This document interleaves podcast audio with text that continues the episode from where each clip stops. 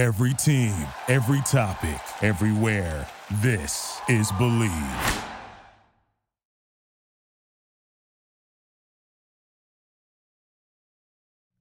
Fellow Falcoholics, what is up? Welcome to the Dirty Birds and Brews podcast. I'm your host, Kevin Knight at Falcoholic Kevin, joined today by a very special guest and friend of the show, Aaron Freeman at Falc Fans, host Locked On Falcons podcast. Aaron, how are we doing?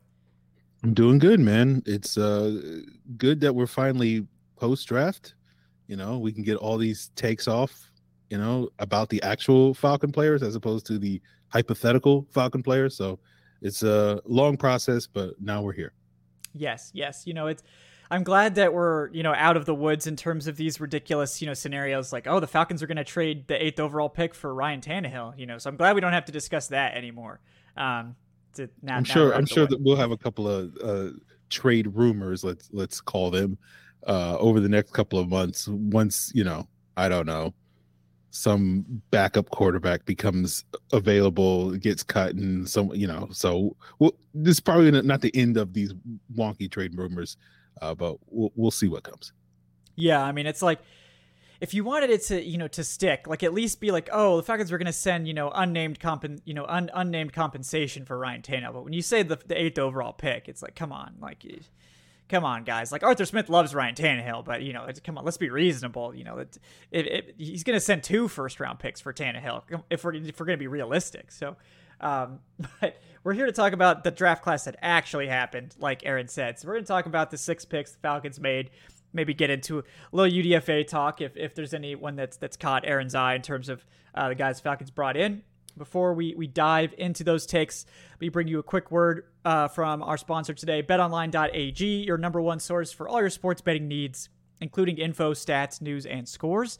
Can get the latest odds and lines for this year's NBA playoffs, or you could bet on NFL futures, including the Falcons to win the NFC South, or perhaps the NFC Championship, or perhaps the Super Bowl if you're just really, you know, out there. But, you know, hey, scared money don't make none, right? Um, not, I'm not recommending that you place these bets, by the way. Just to, you know, this is on you. But uh, no matter what you decide to do, folks, uh, BetOnline is always your sports information headquarters this season, as they have you covered for all your sports wagering needs, whether that's basketball, MLB, NHL hockey, all the way to UFC and boxing. BetOnline is the fastest and easiest way to get your betting info, including live betting options and your favorite casino and card games you can play right from your home. So head to the website today or use your mobile device to get in on the action. Be sure to use our promo code BLEAV, which is B L E A V, to receive your 50% welcome bonus on your first deposit. Bet online where the game starts.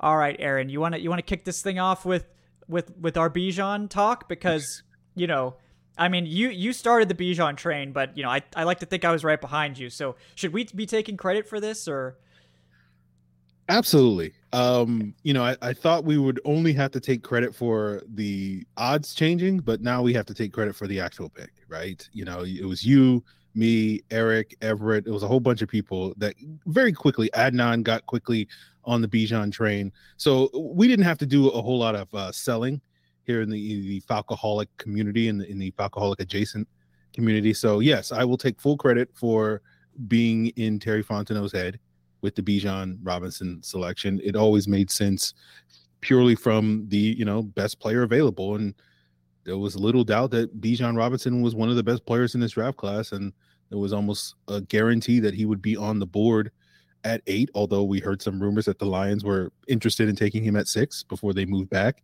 Um, so it worked out for the Falcons in the end. They, they get one of the top players, I, I think, arguably, or at least I would argue, the second most talented non quarterback in this draft class after Jalen Carter. And I know the selection of Bijan Robinson over Jalen Carter, um, you know, let's say bothered some local fans. Um, but like you get it. Like, you know, I would have loved Jalen Carter, but at the same time, Bijan Robinson's probably the safer investment that high in the draft. Um, given you know some of the off-field concerns with with Jalen Carter and maturity issues that people have raised over the last several months with him. Uh, those are non-issues for Bijan Robinson. He's going to be an impact player right away for the Atlanta Falcons, and you know really just lean hard on that run first mentality here in Atlanta. Yeah, you know, I I think it's sort of underrated that maybe the best thing for Jalen Carter too is for him to just not be in Georgia anymore. Um, like to get a fresh start elsewhere. I think that's an underrated thing for him. I think this may be end up being just just a smart decision for everyone involved.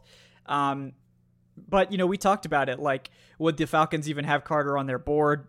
Um, given you know outside of the Deshaun Watson stuff, which you know we won't really t- talk about that today. But it, it outside of that, they've been pretty careful about who they've brought in, like consistently. So it, it seemed to me that either Jalen Carter would go before the Falcons, or if he was there when the Falcons were picking, that he'd probably not be on their board because I don't see how the Seahawks could pass if, if you know that they, they they don't seem to usually care about that stuff. So you know that that's what I was thinking. But on the topic of Bijan specifically, I think he's well worth the eighth overall pick. You know, we saw the Lions sort of panic uh, with Devon Witherspoon gone. Um, you know, I, I I am curious now that what we know with them, you know, aggressively targeting Jahmyr Gibbs just a few picks later. Um, if Bijan really was on their radar there, it seems like that was the case, and it's easy to see why Bijan's a great player. We've talked about him a lot on here. I do think the opportunity for him to be used, you know, in an LT sort of Marshall Faulk role where you're utilizing his talent as a receiver a lot as well as the running, I think would be really smart. We've talked about how, you know, athletically, he and Deebo Samuel, very, very similar players. Obviously, Samuel more of a receiver that runs the ball, and Deebo's a, a running back who catches passes. But, you know, I think the potential is there for them to utilize Bijan in that unique way, make him one of the focal points of the offense. And I think it's sort of underrated now that you do have three sort of pillars of your offense that you can lean on and force defenses to try to account for with Kyle Pitts, who hopefully with Ridder can can take off this year uh, that he did not manage to do with Marcus Mariota. Um, I, I think I blame Mariota far more than, than Pitts, but some people, you know, think Kyle Pitts is a bum. I couldn't be me. Couldn't be me. So uh, we also got Drake London, who showed instant chemistry with Ridder, um, and even you know was able to to have some success with, success with Mariota, which really should tell you how good he is. And uh, sorry, Mario is just catching all the strays today. really Poor guy. Really he's on the Eagles. He's he's fine. He's fine. he's fine. But, he'll he'll yeah, be he'll be okay. Mariota Mariota will be, will be okay. Um, but yeah, I, I do. Um, I love the pick. I know you love the pick, and um, I'm excited. I'm so excited to see uh, what what it looks like because it's just it's just so much fun. And number seven, I mean, get him. Just let's go ahead and measure him for the Hall of Fame uh, jacket at this point. Number seven. So I mean, I'm I'm buying that immediately uh, just because seven's my favorite number anyway. But um, so now I know that he's he's going to be an All Pro. There's no question in my mind. We, as you know, the jersey number is the most important decision for really for NFL is. players. So, um, yeah, second pick. It's an offensive lineman, Matthew Bergeron, a guy that uh, Adnan and I actually predicted on our live mock, which was great. That was the only pick we, other than Bijan that we got right. Um, and it makes a lot of sense. It does seem like the plan is for him to play guard, even though he played left and right tackle in college. At the Senior Bowl, you were there as well. You saw him. I think we talked about Bergeron being one of the more it, like impressive uh, offensive linemen in attendance. They did play him at guard some. He, he held up well, but you know, going to the NFL, sort of a different beast. Uh, but considering the competition, seems to be the heavy favorite for that job, and obviously nasty, has a lot of the traits you like. So what do you think about uh, Bergeron's pick at at uh, 38? Yeah, you know, I I didn't really factor Bergeron too much into the Falcons' second round targets because I figured he'd be gone by that point. We heard rumors that the Cowboys were seriously considering him at the back end of round one, and I told Will McFadden the other day, it's like, you know, if the Cowboys are picking an offensive lineman, that that is as good a selling point on a player because they basically haven't missed on an offensive lineman in, in like a decade when it comes yeah. to, to drafting those guys. So uh, if you were skeptical of uh, Matthew Bergeron, this is probably the one time you would take Jerry Jones's advice uh, yeah. Uh, on something. Um, you know, in, in terms of uh, liking a player. So I, I think Bergeron, you're right, is, is probably going to be the day one starter at the left guard. you know, I, I think we've seen Falcon rookies you know, have up and down rookie seasons on the offensive line. You know, you go back to like Jake Matthews and Sam Baker and Lindstrom dealing with injuries or, you know, just having up and down seasons. Obviously, Jalen Mayfield and, and McGary didn't have the world's greatest rookie season. So I wouldn't go into it expecting Bergeron to have, you know, this like really great rookie season like a Creed Humphrey or anything, although no one will complain about that type of performance if he does wind up having that. But I think there will be a learning curve for him. But I do hope that he has this, I do think he has the skill set to make the adjustment uh, to the guard position and, and turn into, you know, a Justin Blalock, Jon Asamoah type of starter that can you know play the better part of a decade here in Atlanta and solidify that left guard spot, which we just really haven't had stability at really since you know Blalock, uh, you know, departed the team what eight, seven years ago, eight years ago, nine year nine years ago. Wow. Um, yeah. So, um, yeah, I think Bergeron can can really solidify that spot, and and I think what this move potentially does if Bergeron winds up doing that, you, like you'll get the stability on the offensive line that we just haven't had the last couple of years. And when you look at the Falcons' recent success over the last, you know, 15, 20 years, it's almost always been those years early in Matt Ryan's career where they basically had the same starting five his first like three years in the NFL.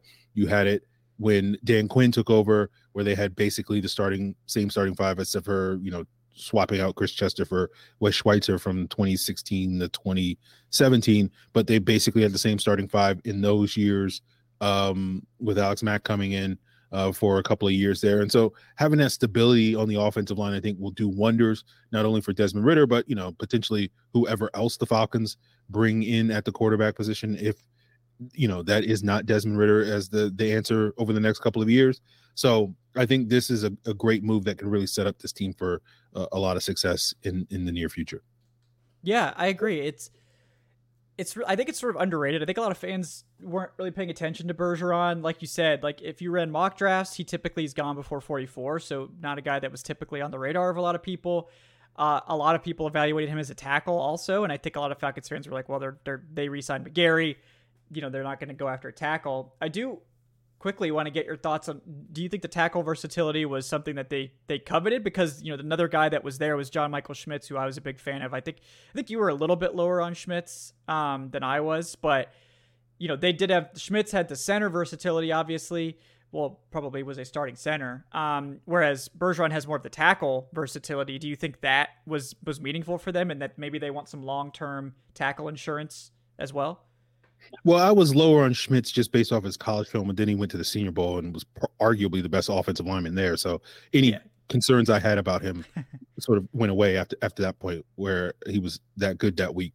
Um, yeah, I think the tackle versatility is valuable because I think the Falcons don't really have great depth there right now, but I don't necessarily see a scenario where the Falcons are playing Bergeron at tackle in the future. I, I, just think, you know, it's a possibility, certainly, but you have Jake Matthews and Kaleb McGary pretty much locked up for the next two years.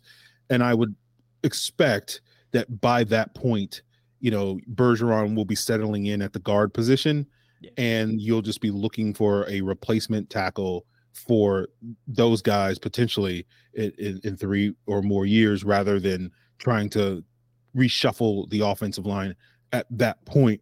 But you know, speaking of Bergeron's tackle versatility, going back to the Senior Bowl stuff, like I thought he held up really well because that was a legit question for me watching his film at Syracuse. Like, is he going to be a tackle? Is he going to be a guard? Like, and I thought he held up really well in practice as a tackle. And I was like, oh, he's going to be a tackle. And that was part of the reason why I did not expect him to be there at 44 because there was just so many tackle needy teams yeah. uh, in this draft that you know could could definitely use them. I think I was consistently mocking him to this Steelers at 32 uh, because I had them taking Joey Porter Jr. at 17. They wound up trading up for Broderick Jones and then taking Joey Porter Jr. at 32. So I was on the right track. It yeah, just yeah. was switching the players basically. Yeah, that pick connection is strong. So you know I understand, but uh, yeah, I I think you're probably right there. A part of me wonders if if there's like a sort of Elgton Jenkins like pathway in his future where he gets put at tackle to cover for injury and then is like great and then they're like oh well we're gonna keep him at tackle now like like goodbye whoever he replaced. Um, but yeah, I, it's funny because I think people like really sort of, I guess I, the word I'm trying to say is like people treat Jake Matthews like he's like an inch from retirement because he's been because he's been here forever. So I get it, but it's like Jake Matthews is like 31, guys. Like l- calm down. Like tackles routinely play to like 35, 36. So like I wouldn't, you know, be itching to like replace Jake Matthews unless something like happens. But you know, McGary, they did just resign him. Um, they have some flexibility, I think, after year two if they wanted to get out of that deal. But um, yeah, at this point, I think he's he's sort of penciled in to be the clear left guard of the future. But his tackle versatility is valuable because look, you know, I do wonder because Germain Ifedi going to be the swing tackle seems pretty clear at this point based on their moves, but um, you do wonder like if on a game day if they have multiple tackle injuries, is Bergeron the emergency tackle then? Like, does he then kick out to tackle and they put one of the other guys at guard? Um, he's he's good and he's really smart, right? So uh, I wouldn't rule out anything for him, but yeah, I think left guard is the place to mitigate some of his weaknesses, or especially early on. Um, but I'm just excited to, to have a, a an Orangeman, you know, in uh in, in Atlanta. So we got to get those those Cuse guys. We we were close to Garrett Williams, but just went a little too early. So uh, but yeah, third round pick Zach Harrison, the edge rusher from Ohio State. I don't think we ever really talked about him, so I'm curious your thoughts on on Zach Harrison. Yeah, Harrison was always kind of the player that I was like, well, if they don't get a better edge rusher in the in the first couple of rounds, like a Tyree Wilson in round one or uh, a Keion White in round two, you know, by the time we get to like three or round three or four, I could see them taking a Zach Harrison as basically like a consolation prize. So I, I didn't give Harrison a lot of thought throughout this process. You know, I saw the the tools and the skill set, and I'm like, this is intriguing. This is a player that typically gets drafted in the top 100 year after year. Um, and I don't see a lot of these guys turning into impact NFL players, but I feel like Harrison probably is is better than I initially gave him credit for. And I think given the presence of Ryan Nielsen here, um, that he has a better chance than maybe other players of similar body type, these sort of, you know, classic.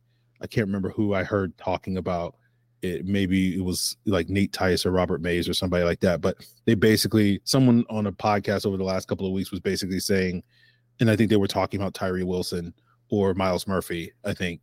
Uh, and they were talking about, oh, I know now I remember. I'm sorry. I'm just going through. it was Diante Lee on on the Athletic podcast, yeah, yeah. and he was basically talking about like, you know, when he was talking about Myles Murphy, you know, these six foot five, 275 pound defensive ends have been in vogue in the NFL for like 40 years, and there's a reason for that. And for that reason, I, I expect Zach Harrison, you know, to be a solid NFL player. It's just a question of does he live up to the hype more in the NFL than he had at Ohio State, where he was a highly rated recruit. Um, I think the top recruit over guys like Garrett Wilson when he showed up uh, on campus. And, you know, given Ohio State's recent history of being able to produce high level NFL players, you know, I wonder if maybe they were a little bit left wanting by him not necessarily living up to the Chase Young, Nick Bosa, Joey Bosa lineage uh, in that regard. But I certainly could see a, scenario where you know his best football is ahead of him, and he winds up you know being a much better NFL player than maybe he was a, a college player. Yeah, you wonder because you're right. Like I remember reading stuff about him years ago where it's like, oh, the next, you know, Chase Young, the next Bosa brother, this is the next guy in the pipeline, Zach Zach Harrison, you know. And like that's a lot of pressure, obviously, um, for someone coming out of high school. And and you look at his stats, like his pressure numbers are actually really good, mm-hmm. but the sacks just weren't there. So there, there's certainly something there. Like he's someone who's creating pressure, but just not finishing. So maybe that's coachable, right? Maybe that's something you can coach up. But even if he's just a high level pressure player at the NFL level, level the Falcons have guys that can finish. Like Arnold Ebiketie, that was one of his specialties in college. Was he was he cleaned up a lot of plays because he's so, you know, he's got that bend, he's explosive, he, he's you know really good in pursuit. Um, and Zach Harrison, I think people think he's super raw. I think as a pass rusher, he's certainly got work to do, but as a run defender, he's ready. Um, he can play. So I'm curious, like how early he gets active on game days because the pass rushing is still a work in progress, but the natural talent's there. His ability as a run defender is there. Um, but the Falcons have so many edge rushers now on the roster. They're like I have them keeping six in my my uh, roster projection, which is a lot of edge rushers to keep. They just that that's how many they have. That's how many I think they're going to have to keep. Um, but uh, you, you know, I sort of wonder how early he gets on the field. But you know, maybe he's just a long-term Calais Campbell successor. Maybe he's the Calais Campbell backup in case, God forbid, Campbell misses any time. But um, you know, I think it's a really intriguing one. And yeah, it, it's like if you can't get Tyree Wilson, you can't get Myles Murphy. Like Zach Harrison has those similar traits, but he's only going to cost a third round pick. So I, I, do like. I think the value here was appropriate for Harrison, and um, this is Ryan Nielsen's chance. Like show us you're you were known for doing this in New Orleans. Now bring it here to Atlanta, where we've been notorious for not doing this. Mm. So yeah. Um, let's let's let's see what happens. I'm excited to to see what he could turn into. Um, next pick, maybe my favorite one. Um, Clark Phillips III at corner, uh, guy that was getting mocked in the first round early in the offseason, ended up falling into the into the second round mostly um, after he measured in a little bit, you know, under what he was listed. You know, college teams like to lie, folks, but um, it, it is what it is, right? But uh, yeah, I'm curious what you think about the Clark Phillips pick. I, pick. I think it's one of my my favorite ones in this class. Yeah, for similar things I said about some of the earlier picks, I, I wasn't really putting him on the Falcons radar. Like I had him on the Falcons radar very early in the process when mm-hmm. he was being mocked as a late first, early second round guy, and I'm like, okay, with uh, Dean Pees in the building, like that's a that's a Dean Pees corner, right? With Clark Phillips, smart, tough, uh, you know, plays big for his size. That's the type of guy that Dean Pees is going to want on the outside. And then we hired Ryan Nielsen. I'm like, okay, well, you know, looking at the Saints, they tend to like, you know, bigger, more athletic, longer guys. Uh, so maybe Clark Phillips is not in the mix. And, you know, conversations we had, Kevin, uh, you know, in the weeks prior to the draft, sort of thinking, okay, corner's probably going to wait until like the third or fourth round. And by that point, Clark Phillips is going to be gone, right? Yeah. And yeah. so, like, he, you know, even though he'd be a, a good, you know, addition to the nickel, and I thought that was probably the direction that the Falcons would want to go with you know someone who had that ability to play inside as opposed to outside, uh, given the Jeff Okudah trade. Um, you know, Clark Phillips wasn't necessarily a guy that I was factoring in as a future Falcon because I just figured he would be gone. And then the fact that he fell to the, the fourth round due to the, the height, the length, the um, lack of speed. And we know that corners, you know, with the exception of Christian Gonzalez, he seems to be the exception, that we know like corners tend to get drafted higher, you know, the taller, the faster, and the longer they are. Uh, and, and those are just boxes that Clark Phillips is, is never going to check, but he more than makes up for it in the other areas with the instincts and the toughness and the technique and all those various things that you want to see from corners rather than just basically being these big long athletes uh, that you have to coach up. So I think Clark Phillips is going to be a guy that can come in right away and, and win that nickel cornerback job. I, I, think he he and Dee Alford and potentially Mike Hughes are, are that's going to be one of the probably most compelling camp battles this summer. And I think you know, as they often say, iron sharpens iron. And I think you know the the whoever emerges as that competition, uh, you know, should be a, a pretty solid nickel cornerbacks. Uh, so you know anybody that was you know, a little bit disheartened to see Isaiah Oliver walk. I, I feel like the Falcons have, you know, brought in enough talent, particularly with Clark, Clark Phillips, um, to feel pretty good about, you know, filling in those shoes. And so it, it would not shock me at all that Clark Phillips, you know, is the week one starter at that nickel cornerback spot. Uh, and in fact, I, I think I did a recent depth chart on Locked On Falcons, and I had him, you know, number one at that spot uh, with the depth chart at this point in time. So um, I'm eager to see what he does in, in camp later this summer. Yeah, with with Phillips, it's like he just hasn't really played a lot of slot. Didn't I mean he was basically an outside exclusive corner at Utah, which makes sense when he's you know the Pac-12 Defensive Player of the Year, consensus All American. I mean he held up against guys like Drake London, who has obviously like a five six inch height advantage over him.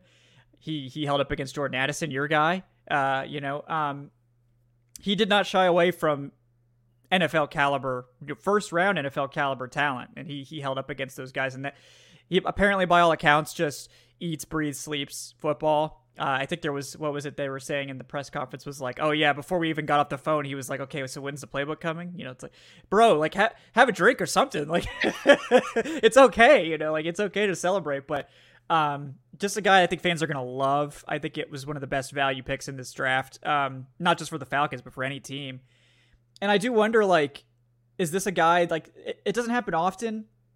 Every once in a while, you get you know some short kings on the outside, like like DJ Reed. So I do wonder if there's a slight chance that he could be the next DJ Reed, who's a, a, just a, a five nine corner who defies all expectations and just is is an outside corner.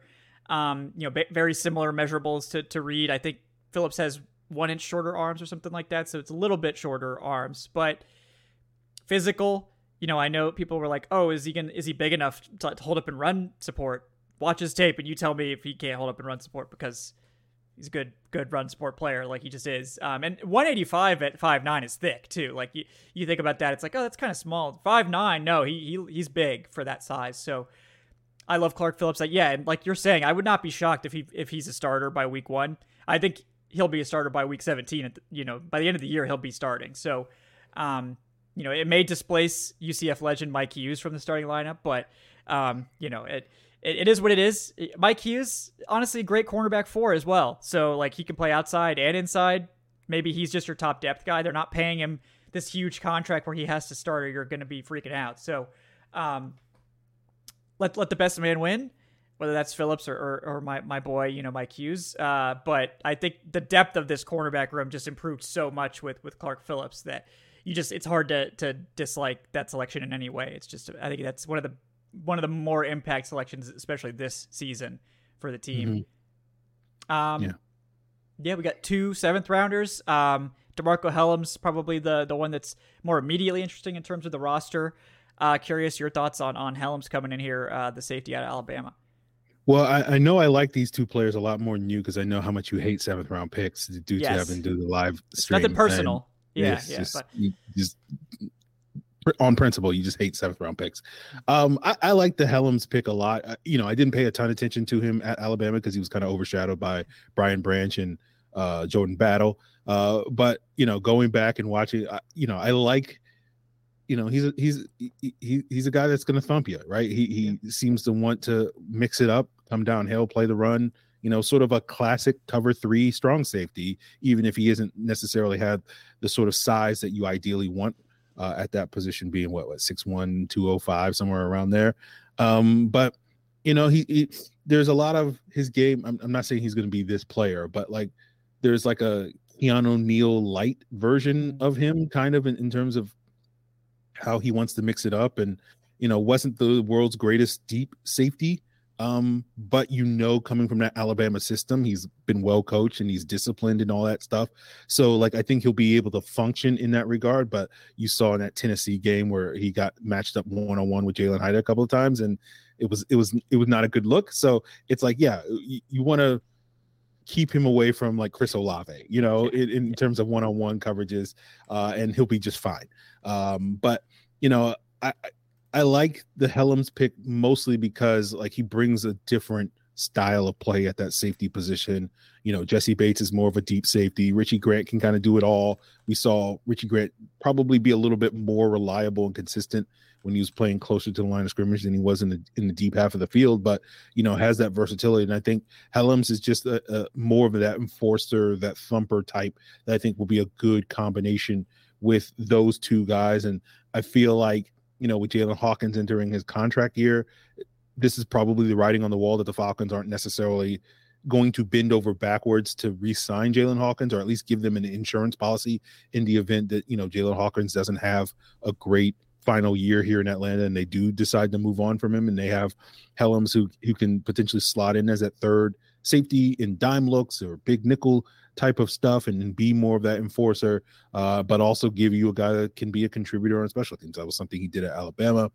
The Jovaughn Gwyn selection was a little surprising just because I didn't think the Falcons would go for another center guard type of player. And, you know, given his size limitations, um, you know, probably is going to be a center exclusively. I haven't really done a deep dive on this film uh, yet. Um, but apparently, you know, Dwayne Ledford kind of fell in love with him. That's kind of the story on him, you know, doing some coaching clinic down at South Carolina and was like, this is the guy. And so the, the Falcons are like, you know, Ledford loves Seventh this round, guy. And so, go for it. You know, and so like, look, I, I'm not going to bash anybody that Dwayne Ledford loves. You know, that man as I, have told you, Kevin, like you know, his stock is as high as any human being in the city of Atlanta at this point in time, given what he did last year for this offensive line, going from basically one of the worst offensive lines of football to one of the best offensive lines of football. So, um, if if that if we need to draft Jovaughn Gwyn to keep Dwayne Ledford happy, then I'll take it. And uh, again, it's similarly to the Jaylinn Hawkins conversation. It does make you wonder a little bit about Matt Hennessy's future here in Atlanta, uh, especially if you know Matthew Bergeron winds up, you know, taking that left guard spot, and you know Hennessy is is great depth because of that versatility, uh, and so maybe the Falcons pencil Jovaughn Gwyn sort of as that guy in the future. But I think given how many guards and, and centers the Falcons have right now on their roster that, you know, like they've invested resources in like Jalen Mayfield and Justin Shaffer and Matt Hennessy. I do wonder a little bit if, if is is a great bet to make the roster. But again, if if he's a Ledford guy, then you know the he might, you know, stick because you know the tie goes to the I was going to use a bad baseball analogy, but you, you you guys get what I'm saying. Yeah. So like we'll see how that goes. So I'm I'm I'm definitely interested to do a deeper dive on his film because I basically only watched like one game of his against Georgia, and he was fine in that game. It just didn't stand out in any major way, didn't struggle or was poor or anything. Just like yeah, he's fine. And so I'll be curious to watch some of his better performances um, from the SEC this past year um, to sort of see. And you know, I think the theme with Hellams and, and Gwyn is like rather than taking a swing on upside, you know, some, you know, high RAS score player that came from a division two school in the late rounds, you just take, hey, these guys were very productive at the highest level of competition in the SEC. And, you know, those seem to probably be better bets in round seven than than necessarily taking the high upside athlete. So I, I like these picks just purely as like seventh round picks, these tend to be a little bit better than the typical seventh round picks of the Falcons have, have taken in, in round six and seven. I'm just like, all right, like, yeah, he'll, he'll be, he'll be in camp. I don't know if he's going to make the team. Um, but I, I, I like these bets a little bit better than that. Yeah, yeah. TD had that legendary like uh Russell Gage, Foye, Oluokun, uh like day three, but other than that, it was pretty much you know other than other than Kemal Ishmael, uh, who who I was going to bring up when talking about DeMarcco Hellams a little bit. But yeah, I mean, on that topic, like I, I that's sort of how I, I view Hellams a little bit. I think you know Hellams has a little bit more versatility in terms of where you can play him. Kemal Ishmael was just more of that classic strong safety, but um, Hellams even has a little bit more size than Ishmael uh, did, so that that's nice and, and ran a little bit faster. So uh, I, I do think Hellams does have a really strong chance to make the roster. And that's a if you got a seventh round pick that's you're you're putting in and, and it's like this guy has a really good chance to make the roster. That that's a good seventh round pick. So um, I really like that addition. I, I think he's a high floor player and safety depth can play multiple spots. Even you know you don't want to matched up on wide receivers necessarily. Maybe some of the bigger guys, but tight ends I think he he did pretty well against, mm-hmm. especially. Um, the Falcons don't really have that tight end specialist right now, so maybe Hellams can can fill that role. Uh, but very physical. Gonna bring that. Gonna bring the boom. Uh, and you love that. And then yeah, with Gwyn, it's like I like Gwyn. Um, I just wonder like, is this guy gonna make the roster? Um, it's just it's really crowded. But if they love him and and you watch a little bit of his tape, but it's like he looks pretty clean. You know, that he doesn't look tiny compared to the other offensive linemen, even though he is just a hair under six two and a little under 300 pounds. But um, you know, at the NFL level, those issues will be magnified and he might just be a center only guy and, and and if he is then can you really carry him on the roster as, as a backup if he's just a center so he, will uh, probably have to prove that he could play guard as well um, but you know feisty what two or three year team captain um, wouldn't bet against him necessarily but yeah it's that one i think is is he's got a tougher path to the roster for sure than, than Hellams, who doesn't really have a lot of guys in front of him that you're like, well, he's gonna have a tough time with this guy. Nope, nope. I think Hellams, you could probably pencil him in. So um, interesting class though. Any of the before we take off, any of the UDFA's that do you wanted to touch on? Yeah, Keilahn Harris, the Oklahoma Baptist receiver, and I only mentioned him because I was talking him with Matt Waldman of the rookie scouting portfolio before the draft, and had him on to talk about some of the wide receiver prospects, and he he rattled off a bunch of names, including Keilahn Harris, and I had never heard of Keilahn Harris, so I went and looked him up, and I was like, okay, this Oklahoma Baptist guy that Matt mentioned. Um, and then I watched a couple of highlights. Apparently, he he had a really good week at the NFLPA Bowl. Um, you know, and like I just recall Matt Har- Matt Waldman. I'm sorry, hyping up Olamide Zaccheaus back in like 2018 as, as like one of his guys. And so I'm like, okay, well, if Matt Waldman likes him, I don't know, I, will I'll give him the benefit of the doubt. That's worked out pretty well with a, another five nine, you know, UDFA mm-hmm. that was a you know uh just killing folks. I don't even know what division Oklahoma Baptist is like D2, division three. Yeah. It's D two. Okay, yeah. all right. NAIA or whatever, whatever you know, yeah. three. But like he, I, I saw some of his highlights and he was just wrecking dudes.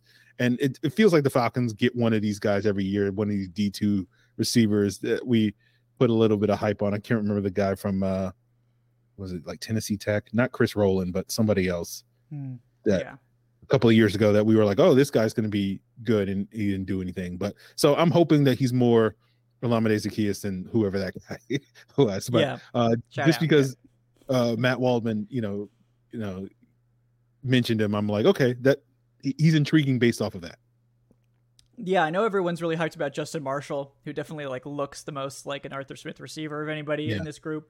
Um, but yeah, another D2 guy who coincidentally played against Keilahn Harris in the same conference uh, is Xavier Malone, who was the the one that wasn't reported before the team announced the signings. Um, he's five seven and a half, uh, 180, 182. So you know, there's that. But uh, he ran an official 436 at the pro day, but apparently has been timed in the mid to low four twos. Uh, and yeah, if you want to watch comical tape, uh, just watch Xavier Malone at Henderson State. This is his stats real quick. Uh, 67 catches for 1,382 yards. So that's almost 20 yards per reception. 15 touchdowns. And uh, he also threw a touchdown on a trick play. So, hey, uh, legend. Uh, anyone with the last name Malone, you know, I feel like is good. Uh, with DeAngelo Malone coming in, I, I, thought he was pretty good too. So, um, yeah, it's if they want more of a speed guy, you know, he's that. Uh, I think Keilahn Harris has has some some interesting versatility there too. And then you know Justin Marshall, if they just want another Arthur Smith receiver, then they could go that route. So it really just depends. Yeah. And then we obviously got Penny Hart signed uh, today or last week or sometime day or night. Uh, he he was brought in, so um, that one's interesting too. Um, but yeah, I think a lot of people were surprised that they, there wasn't more emphasis on this wide receiver group. Um, I know we talked about it a lot. So were you surprised by that, that they didn't really get a wide receiver? Yeah. I mean, when they didn't get one in round four, I was like, yeah, it's probably going to be, you know, I don't, I don't know if you're drafting a seventh round receiver that's going to really do anything at, at that point.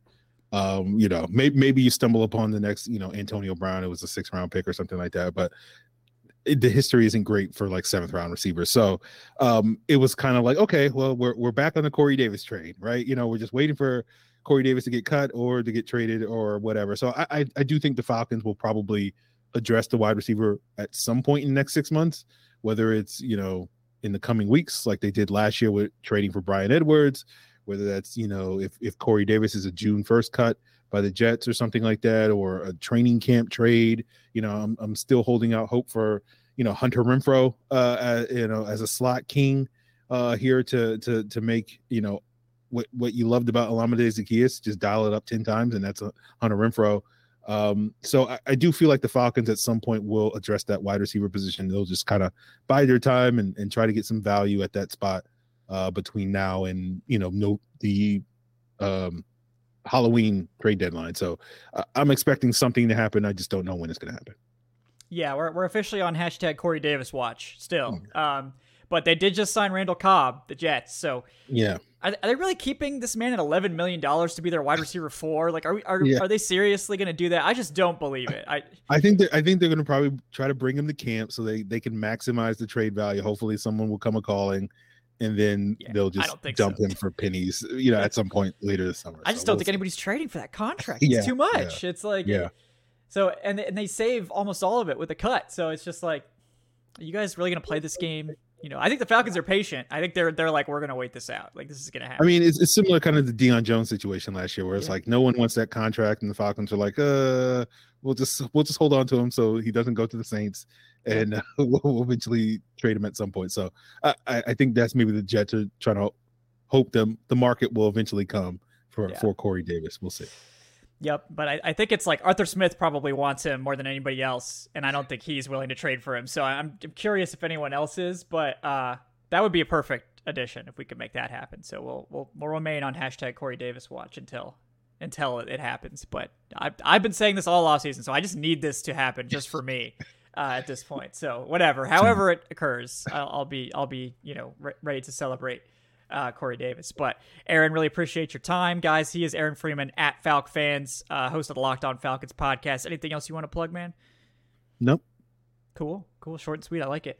Uh, you know, friend of the show, Aaron Freeman, uh, obviously at this point as well. So, uh, oh, I, I should plug. I am working on a Desmond Ridder article for the Falcoholics. So an article. point- yes, I, I might write something for like the first time in like four months uh, for the Falcoholic. Well, that is worthy of plugging for sure. Uh, that that is that is big news, uh, breaking news. I need the Chiron for that. But um, yeah, guys, thank you for tuning in. I'm Kevin Knight at Falcoholic Kevin. Uh, please do like and subscribe if you're watching on YouTube. Leave us that five star review on your podcast of choice. Follow the show at Falcoholic Live on Twitter. Uh, you can support us on Patreon if you're so inclined. Patreon.com slash Falcoholic Live for those exclusive perks, mostly ad free episodes, and uh, also some exclusive stuff, right? Uh, and yeah, want to thank our sponsor again. Uh, the show's presented by Bet Online. Uh, yeah, guys, we'll be back next time on Dirty Birds and Brews with some more Falcons content. Until then, thank you for listening. Thank you for watching. Uh, join the community Discord as well. Links in the show description. Uh, until next time, guys, have a great day.